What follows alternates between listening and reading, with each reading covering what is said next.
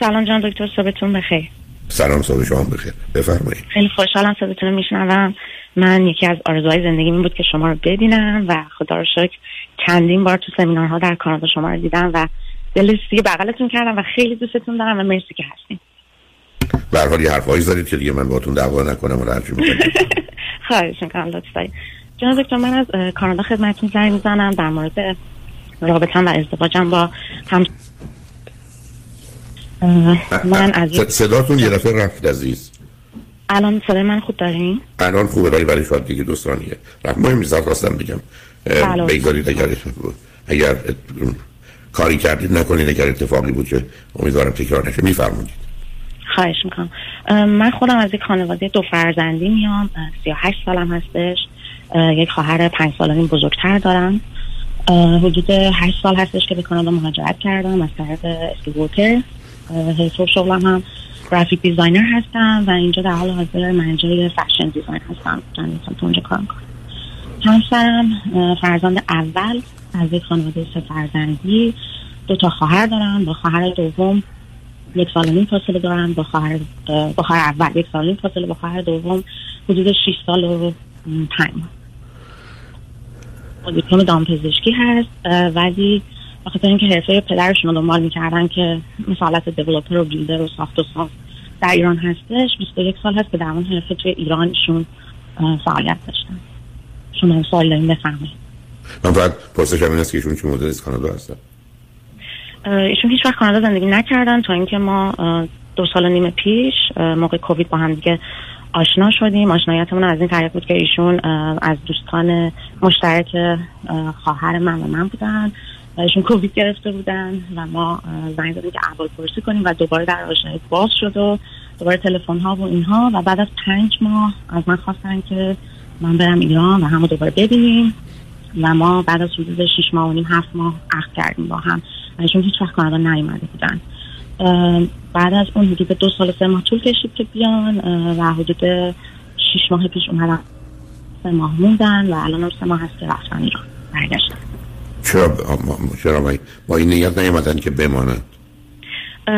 دقیقا نیتشون همین بود که بمونن ولی به قدری همه چیز عجیب پیشرفت بین ما و اصلا نتونستیم هیچ چیز رو با هم دیگه منش کنیم اینجا و مشکل بزرگ ما هم همین هستش که ایشون بزرگترین مشکلشون بود که زبان انگلیسی رو نمی‌دونست و خیلی مقاومت می‌کرد در مقابل یادگیری این زبان انگلیسی. و بعد از این مدت من دیدم که من هر چی تلاش می‌کنم که کمک کنم کلاس های پنج کلاس های زبان اینا حتی شرکت کنه همش می‌گفت خب شما این مسائل رو باید قبلا در دوران آشناییتون مطرح می‌کردید و میفهمیدید چطور یه کسی می‌خواد بیاد امریکا اونم کسی که یه شغلی داره نوع شغلم یه مقداری زمینه آشنایی آگاهی به قواعد و قوانین و طریقه پیشبرد کارها در ایران داره که با کانادا یا امریکا یا اروپا بسیار متفاوته. بعدم در ایشون علاقه و انگیزه یا اون کوشش برای یاد گرفتن زبان رو نداشتن؟ شما چه انتظاری داشتین؟ بله من الان متوجه میشم که متاسفانه نمی‌دونم چرا انقدر رویایی به این رابطه نگاه می‌کردم که ایشون حتما از ایران شروع می‌کنه تا کارش درست بشه. زبان رو می‌خونه ولی هیچ وقت کار نکرد همش من می‌گفت از ماه بعد از ماه بعد. چون خیلی ایران هم سخت کارو می‌کرد تو شرایط اقتصادی که دلش می‌خواست همه چی رو تبدیل به دلار کنه متاسفانه خیلی توی موضوع عقب افتادیم ولی خب مثلا خودش نخواسته که این کارو نکرده. و اصلا دکتر شرایط و مشکلات ما وقتیشون اومدن کانادا به حدی رسید که وقتیشون برگشتن. من واقعا روز بعدش احساس کردم که چه خوب که رفته به شدت اینجا افسرده و بدون انرژی و بدون انگیزه شده بودم وقتیشون اینجا بود. و مشکلم اینه که فکر می‌کنم علائمی که من می‌بینم برایشون ایشون مشکل بایپولار یا دو قطبی داره فقط خواستم اگر شما لطف کنید به من مشاوره بدین که ببینم آیا حدسم درست در میاد یا نه در مورد اختلال شخصیتیشون. خب آخه ایشون چه علاقه ای نشون دادن برای شناخت خودشون و اینکه دکتر برن که تشخیص بده تا اینکه شما درباره ایشون صحبت کنید خودشون حدود ده سال هستش که با یک روانشناسی که حتی مشاور هستند کار می‌کنن و خودشون به من گفتن که من مشکلات زیادی در گذشته داشتم مثل اینکه مثلا خیلی همه چیز شک می‌کردم خیلی از زندگی بعض اوقات ناامید میشم خیلی بعضی وقتا بسیار پر انرژی هم و بهترین چیزای زندگی رو می‌خوام برای خودم داشته باشم و گفتن که من چند سال دارم کار می‌کنم و الان خیلی بهتر شدم. ولی حتی با این لولی هم که ایشون میگن خیلی بهتر شدم به نظر من برای من زندگی کنارشون واقعا قابل تصور اگر قرار باشه که اینطوری پیش بره برای اینکه من به شدت احساس می‌کردم که با سه نفر چهار نفر آدم متفاوت در روز زندگی می‌کنم و شغلم هم چون یه جوری هستش که هر روز باید تعداد زیادی آدم رو face to face ببینم صحبت کنم و یه اکتی بکنم که خیلی همه چیز خوب هست. خیلی بر من سخت بود که با توی خونه زندگی کنم و بعد بعد این اتفاقایی که اینجا میفته برم سر کارم. اگر که مایل باشی من مثلا برای شما مثال بزنم شاید بتونه کمک کنه. بذار ازتون این سوال بکنم. دکترها بهشون گفته بودن که شما احتمالاً دو قطبی بایپولار دیپرشن هستید یعنی همون مشاور کی بوده. اگر گفتن ایشون به من نگفته که چه تشخیصی روش داد. شما چرا نپرسیدید؟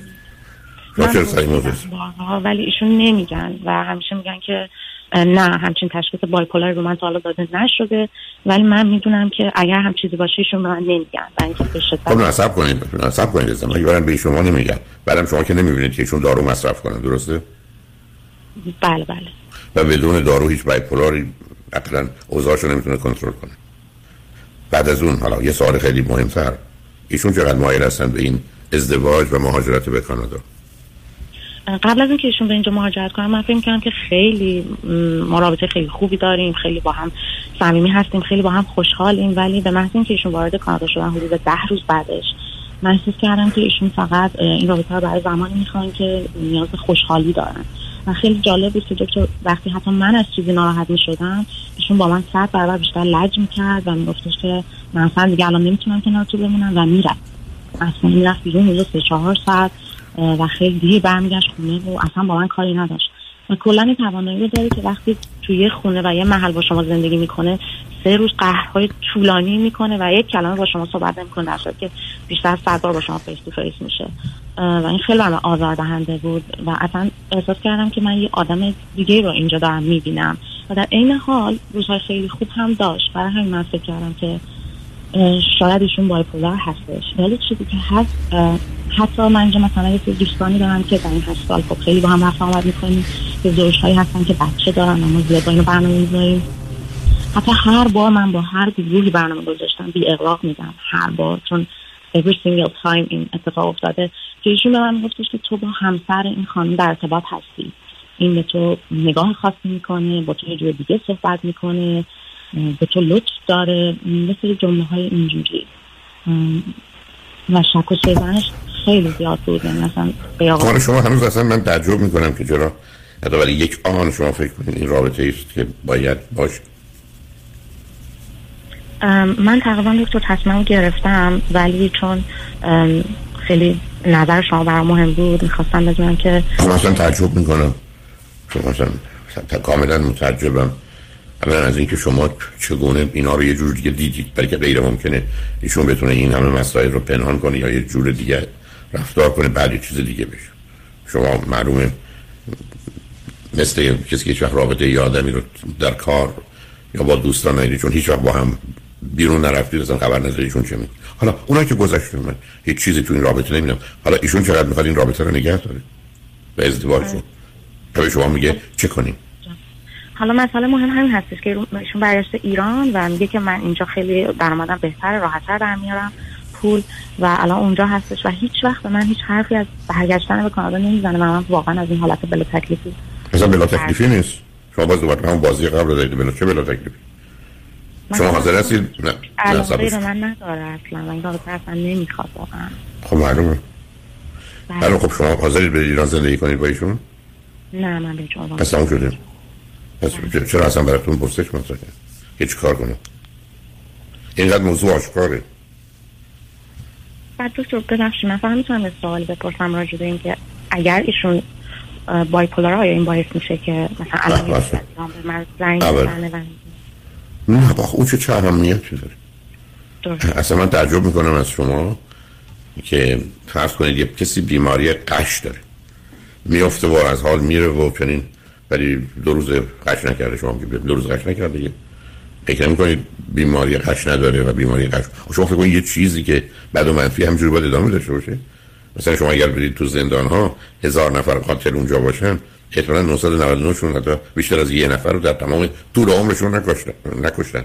شما فرضتون برای اینه که همینجوری باید هر روز یه کسی رو بکشه تا بشه قاتل.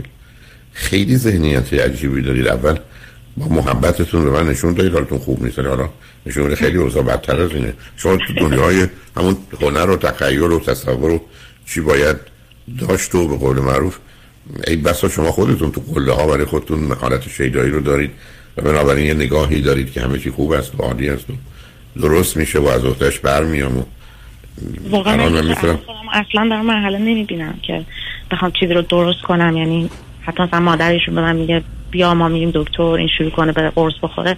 من گفتم نه من به هیچ عنوان این کار اصلا این مرحله با ایشون شروع نمی‌کنم چون اصلا نه خودم نمی‌دونم همچین چیزی رو. خب آخه عزیزم من به شما میگم یه خونه است که شما من یه خونه است که یه میلیون دلار. بعد بیان نه بذار بگم. مثلا خونه خراب شده توی پس این آسیب. اصلا سوخته. بعد اصلا شهرداری می‌خواد از اونجا خیابون رد کنه. ولی خب صاحبش میگه این آینده خوبی داره شما 5 میلیون بخرید و شما من تلفن کردید که خونه یه میلیون تازه وقتی سالمش نمیارزیده خراب شده آتیش گرفته شهرداری هم نصفش می‌خواد ببره. ولی طرف اصرار داره این آیندهش خوبه. خب می‌دونید قیمت های خونه میره بالا. و بعدم به من بیاره تو بیا این خونه که درستش ای بود یه میلیون تو بیا. 5 میلیون بخر. و شما لطف کردید من تلفن کردید که بخرم یا نخرم. چقدر این واقع بینانه است؟ درست. هیچی دقیقا خب، پس, پس بنابراین شما همین هیچی رو هیچی کنید. درست. جایی برای گفتم به هر حال مواظب خودتون باشید.